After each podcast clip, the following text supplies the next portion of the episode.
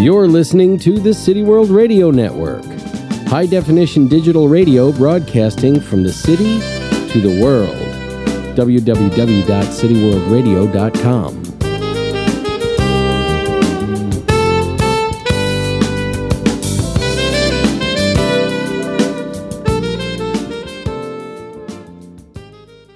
Good afternoon. Welcome to Intelligent Talk with Ralph McElvenney. Join us every Thursday at 5 p.m. on the City World Radio Network as we discuss topics in politics, art, and current events.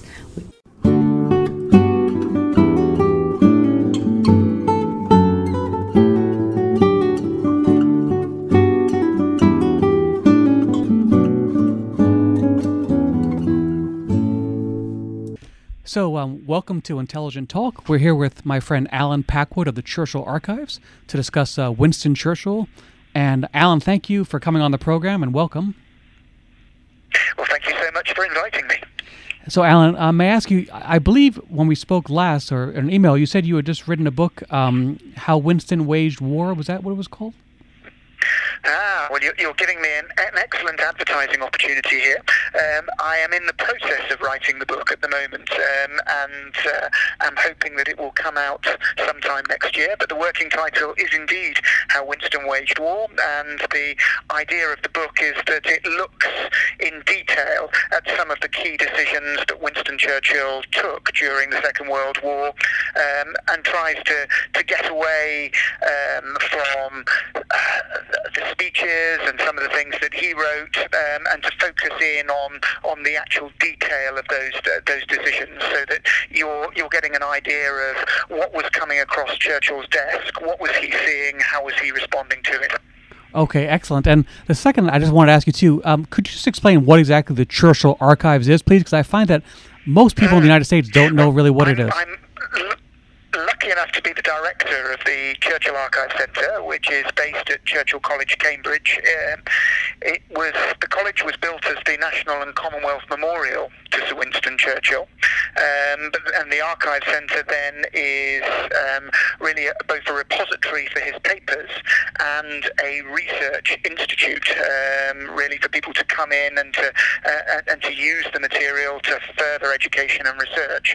The Churchill papers are the personal archive of Sir Winston Churchill, um, which, as you can imagine, an enormous collection. You're talking two and a half thousand boxes, about a million items, everything from his childhood letters and school reports through to his final writings, correspondence with friends and family, um, alongside telegrams um, with American presidents um, and the notes for his great speeches and broadcasts. So Churchill papers are a huge resource, not just for the study of Churchill, but really for, for the study of um, the, the, the 20th century. And then around Churchill, we have gathered the papers of many of his contemporaries and successors. So we hold the personal archives of Margaret Thatcher, but also now of John Major, and Gordon Brown has just pledged his. So I, I like to say, particularly to American audiences, that we're the equivalent of four American presidential libraries. But in fact, we have the papers of some 660 individuals, politicians, diplomats, military leaders, and scientists of the Churchill era and beyond. Well, that's and as I understand, it, was American money one of the primary funders of the Churchill Archives back in the '60s? Absolutely. Um, so when the Archive Centre came to be built, um, which was in the late 60s, early 70s, um, what Churchill College did was to cross the Atlantic, engage with a number of your countrymen who were known to be Anglophile, were known to be great admirers of Sir Winston Churchill. Many of them were former American ambassadors to, to the United Kingdom, and to get to those individuals to group together to fund the bricks and mortar and the dedicated endowment for an archive centre. So actually the first thing that you see when you come into the Churchill Archive Centre um, is a wall on, on, which you have the names of all of these individuals, Geffen, Harriman, Annenberg, Kennedy and so on. So we really are the American memorial on site to Sir Winston Churchill and we're very proud to be so and we're, we're very grateful um, that that support was forthcoming um, because it, it, allowed the Archive Centre to be created and everything that we've been able to do with the Churchill papers and the other collections since then stems from that, that philanthropy and generosity. And Alan, do you, do you want to give your, your website if you like, so people could could find out more about the Churchill Archives if they so choose? I mean, just type Churchill Archive Centre into your web browser, um, and it should take you straight through um, to, to our website. Um, and there you'll see information on how to contact the Archive Centre if you want to, to ask us questions about the collections, but you'll also see information about the various um, collections. Okay, great. Well, thank you for that. So, I just want to turn now to obviously the subject of our program today, which of course is Winston Churchill. And I'll just start with some basic information, obviously, because you're the expert, and I'm just catching up. Churchill, uh, his mother was was American. Is that correct? Um, Churchill was um, half American um, by birth, absolutely correct. Um, his mother was Jennie Jerome, um, who was born in Brooklyn, um, New York. And after a lightning courtship, she married Lord Randolph Churchill, who was the younger son of the Duke of Marlborough. Um, so Churchill, um, half American by birth, um, uh, which allowed him famously to remark when he addressed um, the joint houses of Congress just after Pearl Harbor um, that if his um, mother um, had been British um, um, and his father American instead of the other way around, he might have got there on his own. That's a wonderful quote. I like his quote. The lady asked her, "You are ugly and I'm I'm drunk and in the morning I shall be sober. I think, but um, who I, I, think I think was the first female member of parliament. But so anyway, so so we had that early background, and of course Churchill went to the military academy and, and chose a career in the military. Correct. Well, I mean, the interesting thing he wasn't felt to be intelligent enough for university. Um, this is someone who goes on to be Prime Minister of his nation twice and to win the Nobel Prize for Literature for his writings. Um, but actually, his performance at school was not particularly brilliant. Um, in fact, his behaviour was pretty awful. Um, we have his school reports um, here in the archives from his first school, St George's School in Ascot, which was a strict Victorian boarding school. And Churchill, being a stubborn, willful, rebellious child, refused to fall in with school ways. So you have these wonderful reports in which the headmaster says things like, conduct has been exceedingly bad, he cannot be trusted to behave himself anywhere.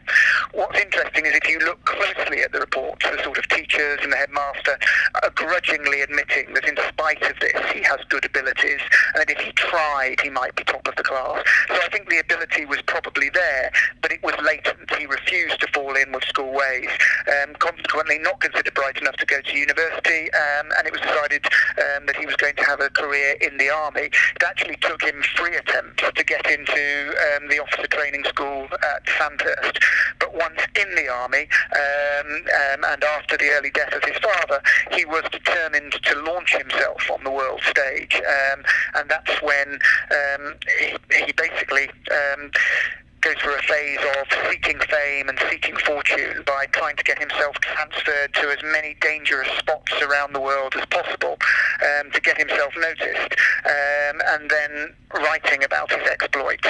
Um, so um, he he comes under fire around the time of his 21st birthday in Cuba. He charges with the 21st Lancers um, against the dervishes in the Sudan in 1898. He fights on the Indian northwest frontier um, in valleys of sort of Pakistan and Afghanistan, valleys that are still being fought over to this day.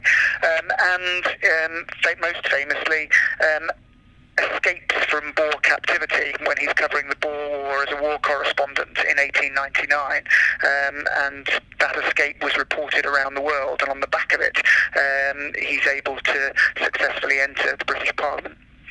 He wrote a book from London to Ladysmith about that. I believe that escape was that correct? He did. Um, I mean, he. I mean, he started by writing newspaper articles about his military adventures, but the problem was because he was a serving officer, um, the newspapers wouldn't let him put his name to many of these articles, so they were described as being by our special correspondent or by our own correspondent, and that's not what he wanted. He'd already decided that he wasn't going to stay in the army, that he wanted to go into politics, so he needed to make a name for himself. So um, he uses the newspaper articles to make money, but he then publishes these exploits as books. So he writes a book, um, The River War, about the campaign in the Sudan, the Malakand Field Force, about India, and he was able to claim that by the time he was 25, he'd already written more books than Moses. I, I read that, that was the last charge, last major charge a British Empire did when they did that charge in Sudan. Is it, do you have any? It's certainly one of the last. One I mean, I think there are cavalry charges and engagements um, in the First World War, but it was a, a, a really dramatic moment. Um, um, the 21st Lancers charge across the field, and uh, what they, or across the desert, um, and what they fail to appreciate is that there's actually a dip in the land in front of them, in which all of these dervish warriors are crouching and hiding, and the horsemen suddenly find themselves surrounded and taking heavy casualties. And Churchill credited his survival on that day to the fact that he had injured his shoulder, which meant that he wasn't charging with his sword drawn like um, many of his fellow officers, Okay. um, but it was actually uh, had his revolver and so was able to shoot his way out. Um, but what it illustrates, of course, was you know he was someone who had served in the army and had definitely seen action. Do you have any idea where that where his tremendous courage came from, Alan? Where it was just innate, or did he force himself to be cour- courageous? I, I think he forced himself to be courageous. Um, there are some quite interesting quotes in his early letters back to his um, mother um, when he's serving in the army. Um, and you know, in one of them, he talks about how he'd ridden his white pony along the skirmish line, coming under fire. Um, but that you know, he played for high stakes, um, and without the gallery, things are different. So this was all part of a strategy. This was a strategy about getting himself noticed and launching himself. Um, so, I, I mean, yes, he is brave, but it's bravery with a purpose. Um, bravery t- tied to, to youthful ambition. Um, and it's similar in a way with his oratory. Um, I don't think that public speaking came naturally to him either. He was really first and foremost a writer, um, but he's someone um, who forces himself to, to, to learn the skills of oratory and, of course, becomes very effective in it. Okay, so let me just take you to then his when he serves in a high government position. What was his first big government position prior to First Sea Lord of the Admiralty in World War One? Um, do you remember what? Okay, okay, well.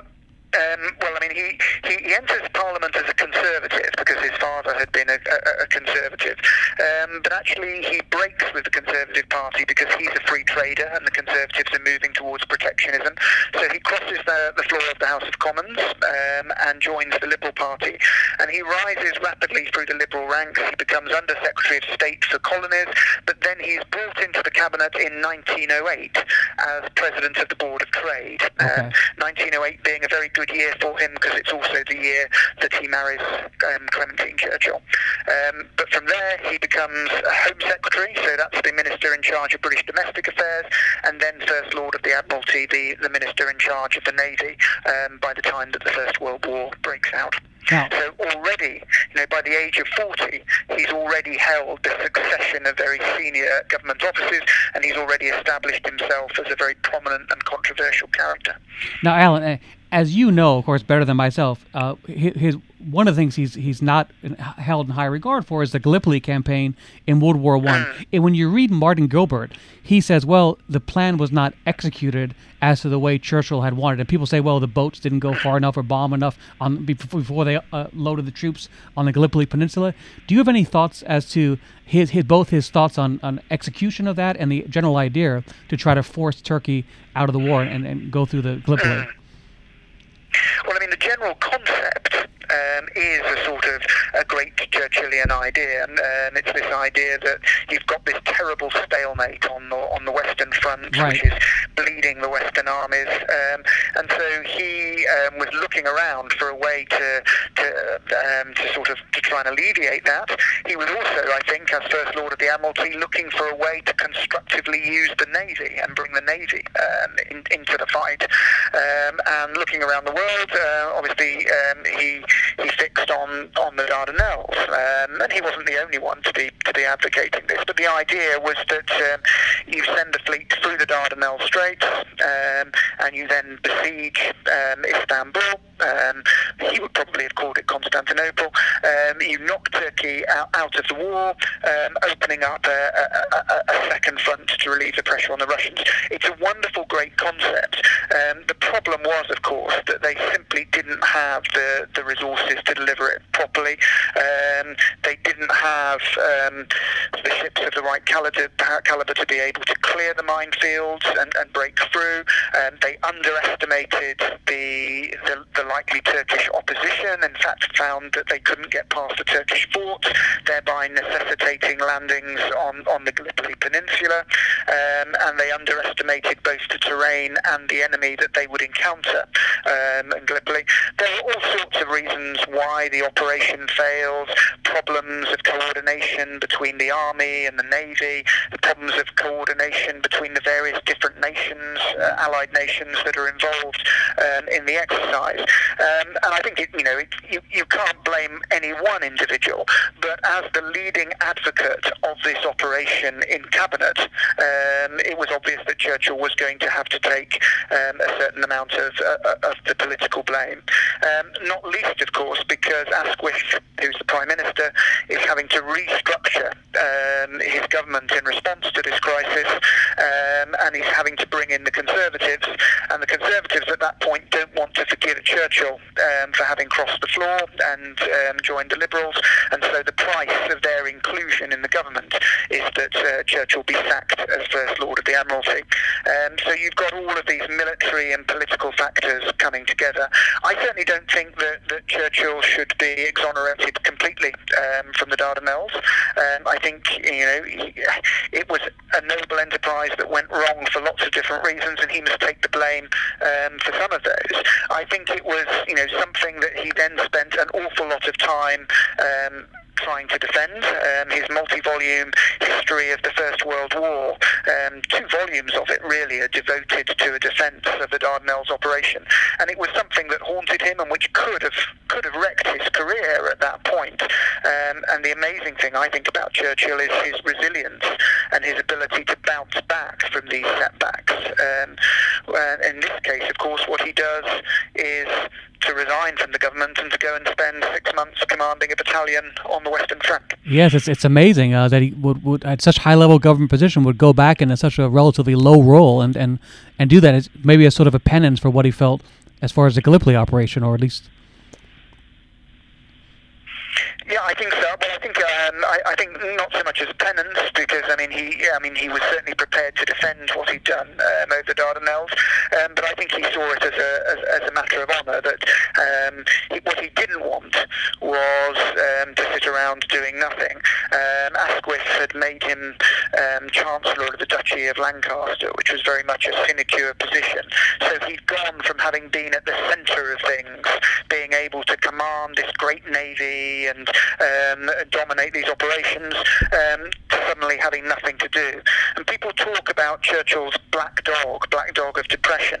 My own take on that is that that black dog only ever really appears um, when Churchill has power taken away from him. He's at his happiest when he's at the centre of the fray.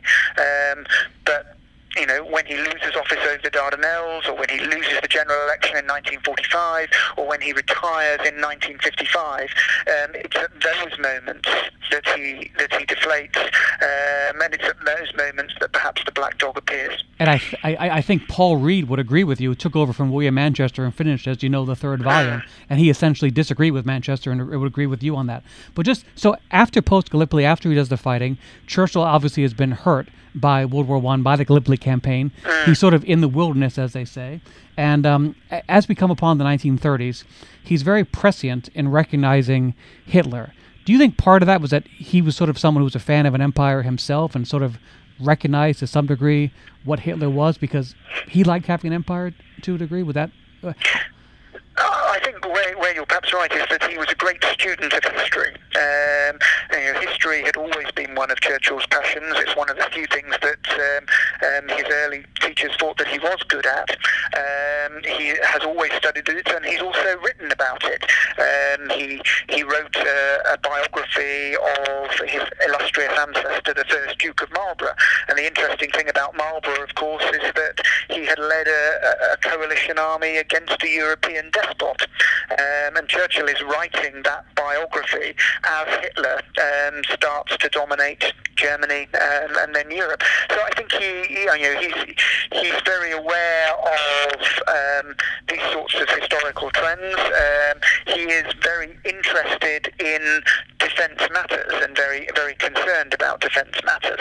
Um, so I think he sees in Hitler um, um, very quickly, in a way that perhaps other people don't, um, someone who can can destabilize Europe and destabilize Europe very quickly and, and you know plunge us, plunge everyone back into war. Um, what's interesting, of course, is that Churchill had been a great opponent of communism um, um, from the moment that you have the Russian Revolution. Um, and he opposed it. He famously describes the um, arrival of Lenin in the sealed train into Russia as being like the importation of a plague bacillus. Um, and he's a virulent, virulent anti-communist.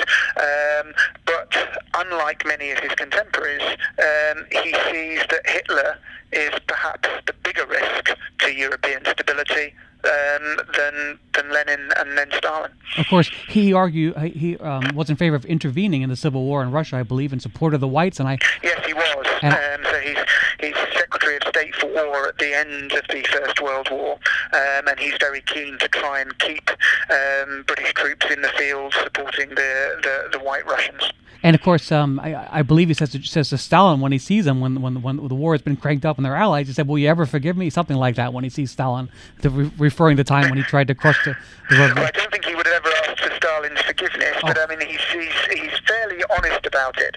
Um, there's a wonderful quote. Um, that he's supposed to have made um, to his secretary Jock Colville on the croquet lawn at, um, at um, I think it is it Ditchley Park or Chequers. Um, I can't remember which now, but one of these sort of stately houses when um, when Russia, uh, when Germany invades Russia and Russia is drawn um, into the war, um, and Churchill decides, well, Britain's actually going to to support Russia. He's going to speak and say that they're going to materially aid Russia and do everything they can to support her against this invasion.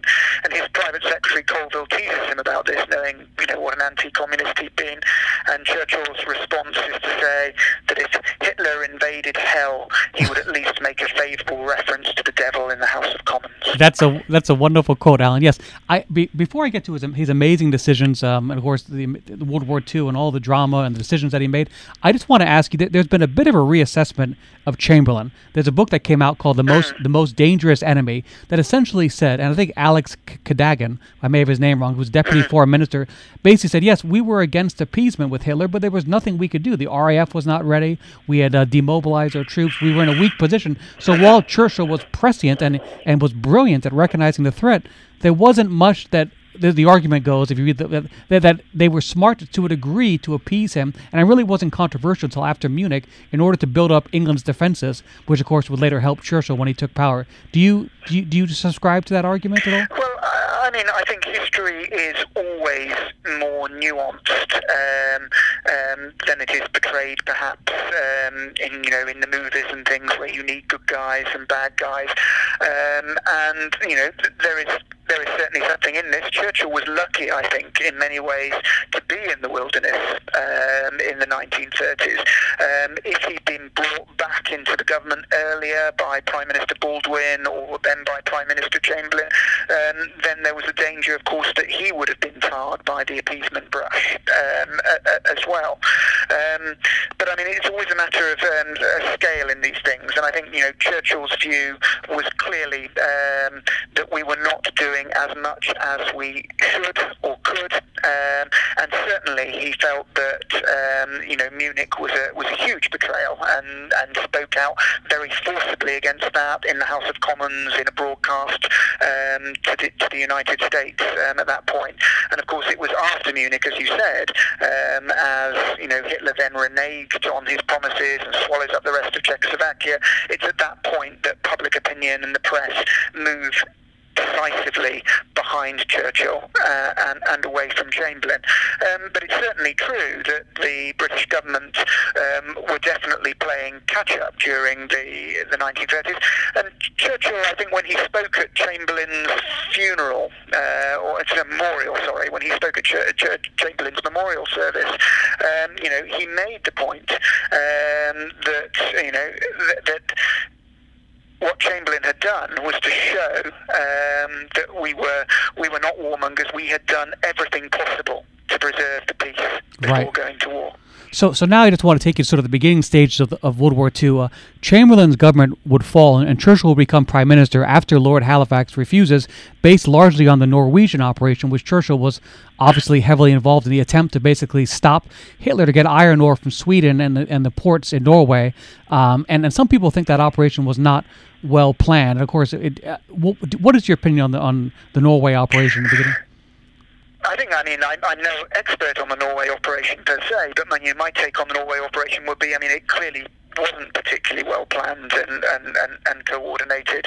Um, and, you know, we were outmaneuvered, outsmarted um, by the Germans who actually were able to move into Scandinavia um, far more quickly and far more effectively um, than we had anticipated.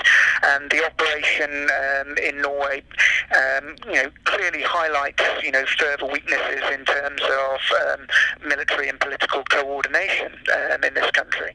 Um, and the irony, of course, is that Churchill is one of the the people who is um, leading the direction of that operation, having been brought back into the government by Chamberlain as um, First Lord of the Admiralty. Um, and so, you know, it's something again that, that that could have damaged him, but the prevailing view in the British Parliament um, is that the blame is really with Chamberlain um, um, for not not being uh, uh, not being sufficiently engaged um, in, in, in the war, not providing effective leadership from the top, and that part of the problem that Churchill is encountering um, is that um, he has the, will to fight, um, but he doesn't really have control of mechanisms. Um, um, and, and, and so the decision, of course, when Chamberlain falls, is, is to give Churchill that opportunity to give him that control. And I'm sorry, I'll just have to interject. We're going to have a quick break and we'll resume in one minute.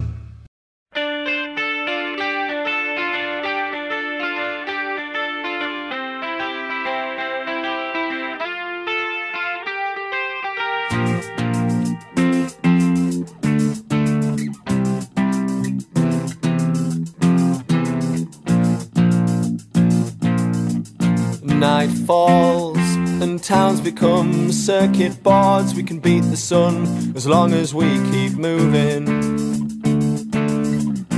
From the air, stadium lights stand out like flares, and all I know is that you're sat here right next to me. We rarely see warning signs in the air we breathe. Right now, I feel each and every fragment. Paper trail leads right back to you. You say you need me to step outside. You spent the evening unpacking books from boxes. You passed me up so as not to break a promise. Scattered Polaroids and sprinkled words around your collar in the long run. You said you knew that this would happen. It turns out it was borrowed too. Why does every letdown have to be so thin? Rain explodes at the moment that the cab door closed. I feel the weight upon your kiss ambiguous. You have to leave, I appreciate that. But I hate when conversation slips out of our grasp. You spend the taking books from boxes you pass me up so as not to break a promise. Scattered Polaroids and sprinkle words around your collar in the long run. You said you knew that this would happen.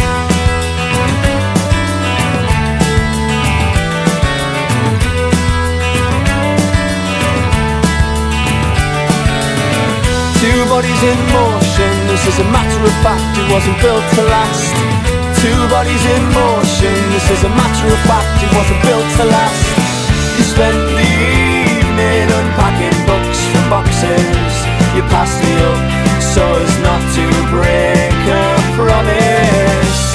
Scattered Polaroids and sprinkled words around your collar in the long run. You said you knew that this would happen.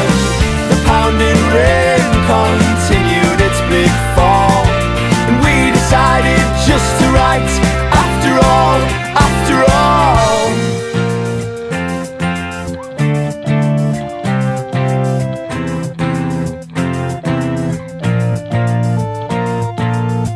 The pounding rain continued its bleak fall. We decided just to write after all.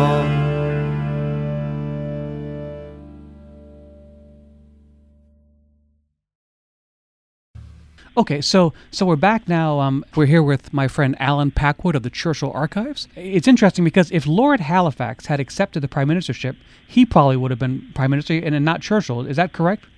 After the Norwegian operation. Um, so the biggest um, party in the British Parliament is the Conservative Party, party in the House of Commons, um, and the Prime Minister is normally drawn from the ranks of the um, the largest party.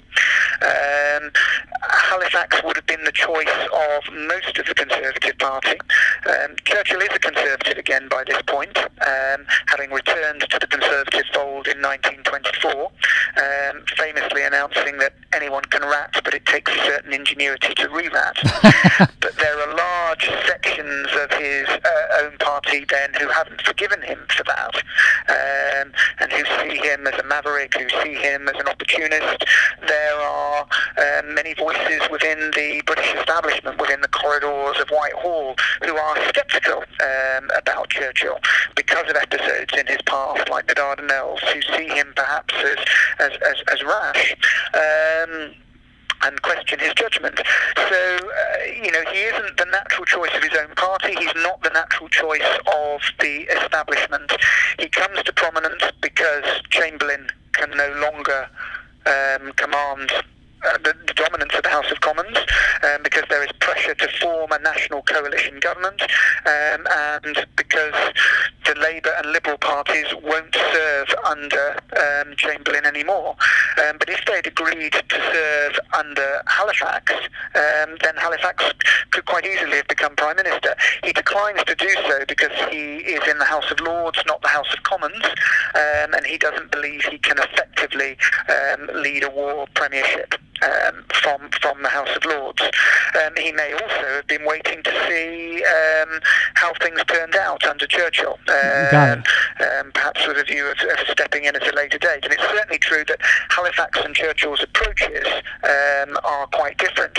Churchill keeps Halifax on as his foreign secretary, um, and as foreign secretary, um, Halifax. Proposes um, that they seek some form of uh, mediation with Hitler, possibly through Mussolini, who, at least at this stage in, in May 1940, is still technically neutral, though, of course, veering heavily towards Hitler. Um, so the, the suggestion is that um, they might seek terms through Mussolini, and there are actually three days of quite tense discussion in the British War Cabinet um, before it's decided um, um, that we will not do that, and that Churchill's view will prevail, and that we will attempt to fight on um, alone if necessary after the fall of France. And I, I'm sure you're aware that there, there's also criticism. There's a, there's a book that came out years ago called The End of Glory and other books that basically said England should have made a deal with Hitler and therefore their empire would have been preserved. But of course, uh, I'm sure Churchill would say, and anyone I think fair would say, well, it wasn't worth what the paper was written on to have any kind of agreement with Hitler, so there was no choice but to stand and fight. I'm sure that. Yeah, so I mean, my take on that is, I mean, that book is written by John Charmley. Um, it's actually a very good book, and I, I would recommend that people go and read it. Um, but I think it has the advantage of being written with the benefit of hindsight. Um, I mean, the, the argument is, of course, that um, if we'd have stayed out of the war, that we'd have been able to preserve our empire, um, and that Hitler would have turned against Russia. Those two dictators, uh, Hitler and Stalin, um, would have fought it out uh, and perhaps destroyed each other. Um, but I mean, what you have to remember is that what Churchill was dealing with, or the situation that Churchill was dealing with in, in 1940, was very different from that. Um, um, Hitler and Stalin were actually allies at this point, um, or at least had a non-aggression pact in place, the Molotov-Ribbentrop um, Pact. So it was not at all clear that, that Hitler was going to turn against um, Stalin, and there was every possibility, you know, that, that once he'd swallowed up France, that he would then turn against Britain, um, regardless of anything um, that, that he promised. Um, and of course, you know, Churchill's view was that we needed to make a stand, and it was only by making a stand that we would be able to draw in the United States. In a way, Churchill and to a degree, it was irrational to have such confidence in England, given what they were facing. In a way, that that's really probably is his finest hours. That people say that he could inspire the nation and that they would never surrender and that they were going to fight on. And I, also in that book, that the Paul Reid book, it talks about how Hitler's plans for England, if they had conquered England, they were going to bring the same type of action squads that they used in Russia into England to kill people. It would have just been a uh, we could assume a brutal occupation if it, had, if it had ever occurred. But I just want to ask you about um, basic conduct of the war. Um, I mean, obviously Hitler intervened a lot, as you know, with his generals, and that was considered a strategically a terrible mistake. Uh, Churchill was more laissez-faire. He had a bunch of ideas. I, I, think he advocated taking a lot of the RAF planes and supporting France as France was falling, and Air Marshal Dowding basically convinced him not to do it. Is that your understanding of that preserving the RAF to later fight? Um, well, it is. I mean, not just Air Marshal Dowding, who obviously had very strong views on that, but also the other British um, chiefs of staff as well, um, uh, the chief of the air staff and others. Um, I mean, Churchill was stuck in an awful dilemma at that point. I mean, if you look, he becomes Prime Minister on the 10th of May 1940, which is the day that Hitler launches his Blitzkrieg offensive against um, France and the Low Countries. No one would have predicted on the 10th of May that France would fall so quickly and so completely, and that the um, French army and the British Expeditionary Force would be so sort of decisively routed um, and forced into retreat from, from the beaches of Dunkirk. Um, so, you know, this is a, a, very rapidly moving situation, and, it, and it's a huge military and political crisis. And Churchill has to win um, really uh, two arguments. He has to win the political argument within the British War Cabinet that actually we are going to fight on and that we're not going to seek some form of terms. Um, and um, then, you know, there is this huge sort of military argument about how are we going to respond to this crisis. You know, and naturally your instinct in the first few days and weeks is to pump resources into France um, and to try and do everything you can um, to, um, to, to, to staunch the retreat and uh, you know to hold the line. Um, uh, the, the, problem that he faces is, is, judging that tipping point, at which point it becomes more sensible to concentrate and hold your resources back in reserve for the defence of Britain, and that really comes about at the, about the, the, same time as the political crisis. It's the it's the end of May um, 1940 when they're faced with these decisions. You know, as the troops start to be evacuated from Dunkirk, um, and the British chiefs staff actually produce a paper for Churchill, I think around about the 26th of May, um, uh, which uh, about whether or not it will be possible for Britain to fight on without an army if France falls and they can't evacuate the British Expeditionary Force from Dunkirk. And the conclusion that they reach is that it will be possible as long as Britain has air superiority. Um, and as long as civilian morale holds, and as long as the Royal Navy is there um, um, to defend the Channel, so as long as you've got those three things in place, it will be possible to, to, to resist an invasion. And of course, as soon as you've got that sort of information coming from your chiefs of staff, um, then it no longer becomes about pumping resources into France. It, it becomes about trying to preserve everything you've got for the fight that's about to come. Got it. Well, I, I, just want I want to cover as much as I can. This is this is a general strategy. People have said that uh, Churchill and the English strategy in World War II was kind of like the traditional British strategy, like toward Napoleon, which is basically avoid headlong major confrontational battles, sort of be on the periphery, kind of like MacArthur, where it's just hit them where they're not, which is the, the Pacific campaign from MacArthur. And then that's why Churchill, of course, resisted uh, an invasion of France until June, well, until later on, until 44, when he thought that they were ready and they would try to take Hitler on in various areas, which is not sort of like in um, against Napoleon when they were fighting in Spain. Is, is that your understanding? That kind of strategy that? Yes, it is. I think, and uh, you know, and I would remind an American audience on this, of course, that, that America doesn't come into the conflict in Western Europe until, and quite understandably, until after after Pearl Harbor and after the, the attack by the Japanese, um, and that means, of course, that Churchill's really got no choice in the in the early years of the war. Um, Hitler is dominating um, Western Europe. Um, we are not strong enough um, to attempt um, to fight on the continent at that point or to, to take Hitler on directly in France. Um, so we're going to have to fight elsewhere. What options are open to us at that point? And the, the two main options are the bombing of Germany, so developing a, a bombing force to um, to take it back to, to, to Germany um, and to respond to the bombing of Britain. Um, and the other area where we can fight and where we have significant forces is in the Mediterranean, um, because of course Britain is an imperial power, and Churchill is certainly thinking in terms of not just defending um, the United Kingdom, but also of um, defending the entire empire. And he would see the Mediterranean as a crucial point um, there, because of course, um, if we lose control of the Mediterranean, then we have lost contact with our with our empire in the Far East. Um, we um, our, our, our, reputation, our prestige on the world stage are diminished. Um, Spain and Vichy France are more likely to, to come into the war um, as active participants on, on the Axis side. So the only options really that are open to him in 1940 and 41, before the German attack on the Soviet Union and before the Japanese attack on Pearl Harbor, are to take the fight to the enemy in the Mediterranean, in the North African deserts, um, where we have the forces to do it. So that means we've already embarked on that policy before the United States comes into the war. Um, uh, then once America is in the war, um, yes, again, ultimately, um, it makes sense to take on um, uh, Germany in, in northwestern Europe and, and to launch an invasion of France. But you can't do that straight away. It's going to take time to build up um, the necessary forces. And while you're doing that, Churchill's view is you need to be taking the fight to the enemy, you need to be weakening the enemy, you need to be supporting uh, or to be seen to be doing something while the Russians are fighting on the Eastern Front. Um, you need to be doing something. Uh, um, to show the Balkan powers like Turkey that, that, you, that you're still fighting.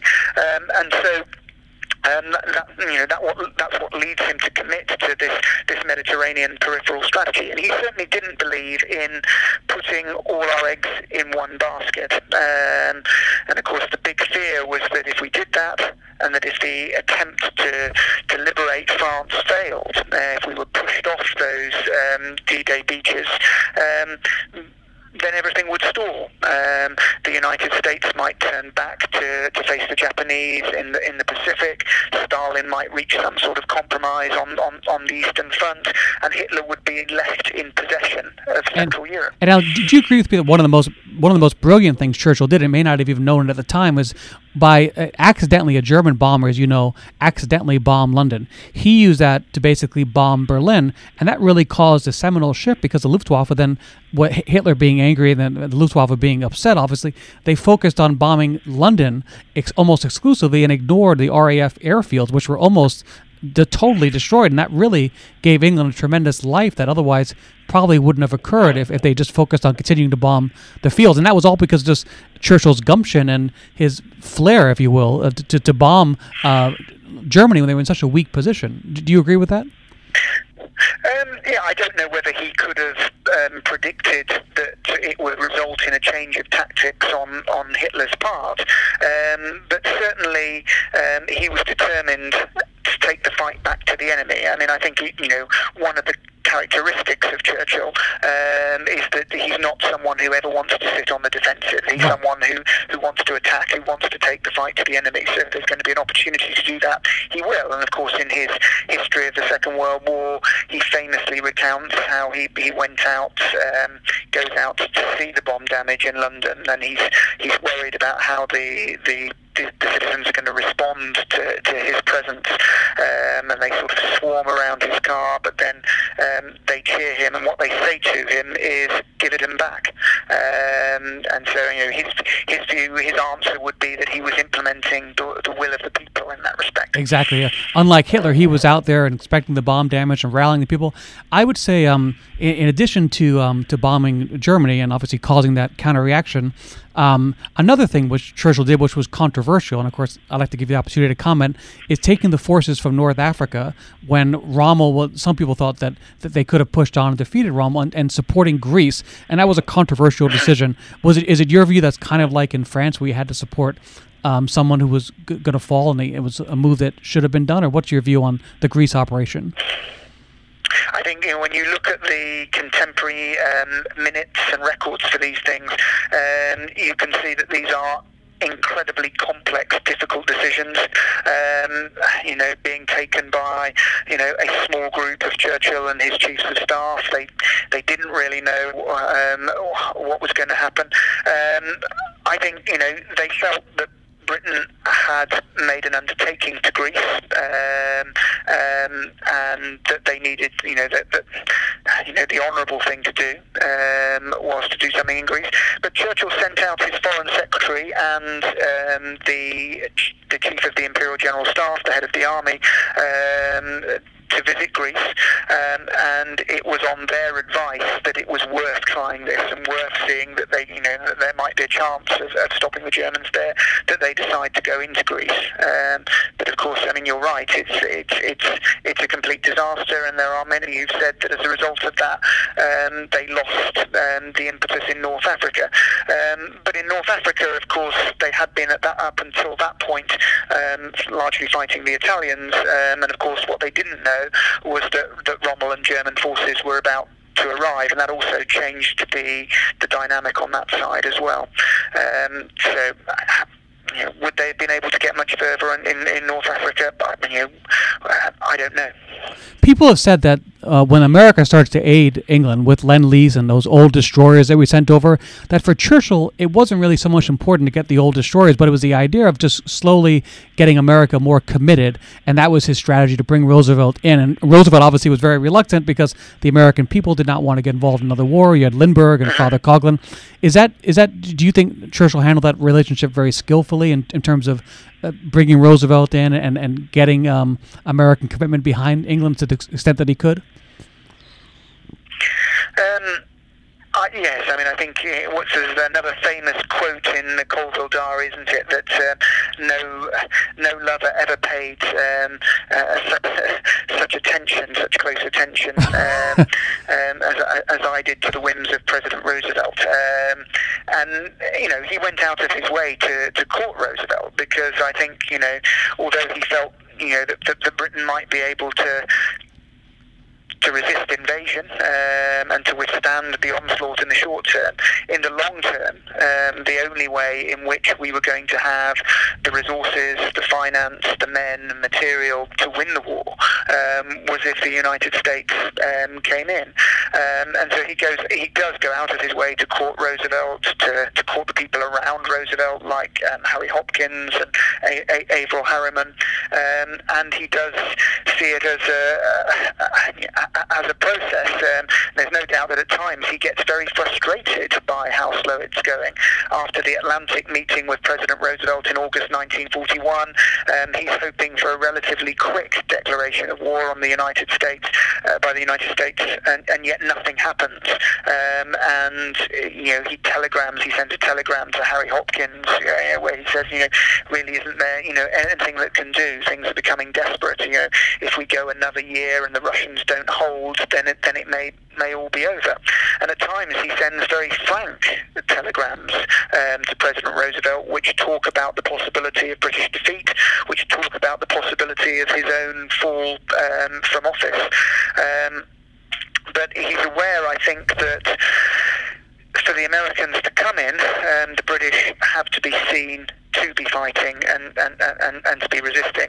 And it's interesting that immediately after the fall of France, um, you know, he actually tells the um, British ambassador in the United States, Lord Lothian, um, that actually now we need to demonstrate our resolve by our actions.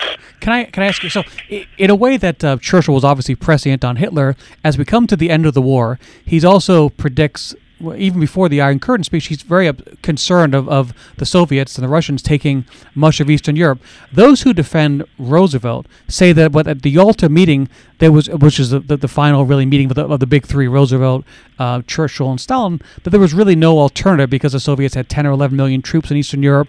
There wasn't much Roosevelt could do, and essentially they give him a pass on that front because that was just a reality on the ground. That Churchill may have been more aware of the problem, but there wasn't much that could be done. What is your feeling on, on that, and whether whether you think Roosevelt made a mistake at Yalta and more could have been done to, to keep Eastern Europe free? Well, there may be in that. I mean, Churchill's view on that would be um, that actually the problems started to emerge earlier, um, and that if you if you were going to sort of stop the Russians, um, or well, stop is the wrong word, but if you if if you were going to, to sort of engage constructively um, to the Russians sort of dominating Eastern Europe, um, then that, that process needed to start earlier, and he tries to start it um, at the Tehran conference, and he gets very concerned at Tehran in November 1943 um, that that Roosevelt is no longer really in, interested um, in meeting separately with the British to, to, to, plan a coordinated line. What Roosevelt wants is to establish his own bilateral relationship with, with, with Stalin. And Churchill does start to get very worried about it at, at that point. Um, what, what's interesting is it leads him ultimately to, to establish his own bilateral relationship with Stalin because he goes out in October 1944. Um, he visits Stalin in Moscow and they sign the infamous percentages agreement in oh, which they agree on right? percentages of influence in, in, Eastern Europe so that um, Churchill believes that Stalin has ceded him um, the right to, to, to, intervene in Greece and, and in return um, you know, they're agreeing that they'll have joint influence in Romania and places like that. So. Um, um, you know, there is all of this sort of real realpolitik going on um, between the big three, but there's certainly increasing concern on Churchill's part um, that you're not getting. Um, um, independent representative governments being being established in, in, in these territories that the, that the Red Army is, is, is taking. Do you think um, that so do you think do you think Roosevelt was not? I know it's outside of your area, but do you think Roosevelt was just naive, or do you think that that was just the reality is that, that he felt he did the best deal he could at the Yalta conference? Well, I mean, again, you've got to to remember the sort of realities that that, that, that that people are working um, under. Um, Roosevelt um, doesn't know how much longer the war is going to go on for. Um, he's very keen to get American troops out of Europe as quickly as possible um, and to get them into the Far East. He's also very keen to get Stalin's involvement in the Far East. And of course, they haven't yet got the um, atomic bomb uh, at this point. So you've got all of those other factors in play. He's also, I think, very aware that if you're going to have um, some form of meaningful international settlement after the end of the Second World War, then the Russians are going to have to be part of that. So you're going to have to find some way of engaging with them. Okay. Um, and I think Roosevelt is probably also slightly sceptical um, about the British position, all of this, um, and the extent to which um, Churchill's desire to sort of um, to fight in the Balkans is really about preserving parts of the British Empire. Alan, I'm sorry, I'm out of time, but thank you so much. What a fascinating discussion, and you covered it all so well, and you handled all these complicated issues. I threw at you, and I, I really appreciate your time, and um, I look forward to being in touch with you myself, and, and um, I thank you very much for coming on and for your time. It's an absolute pleasure. Thank you very much for having me.